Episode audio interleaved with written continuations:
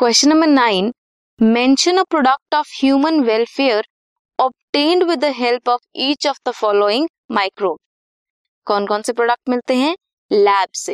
LAB is Lactobacillus next is Saccharomyces cerevisiae Propionibacterium shermanii Aspergillus niger so products क्या मिलते हैं?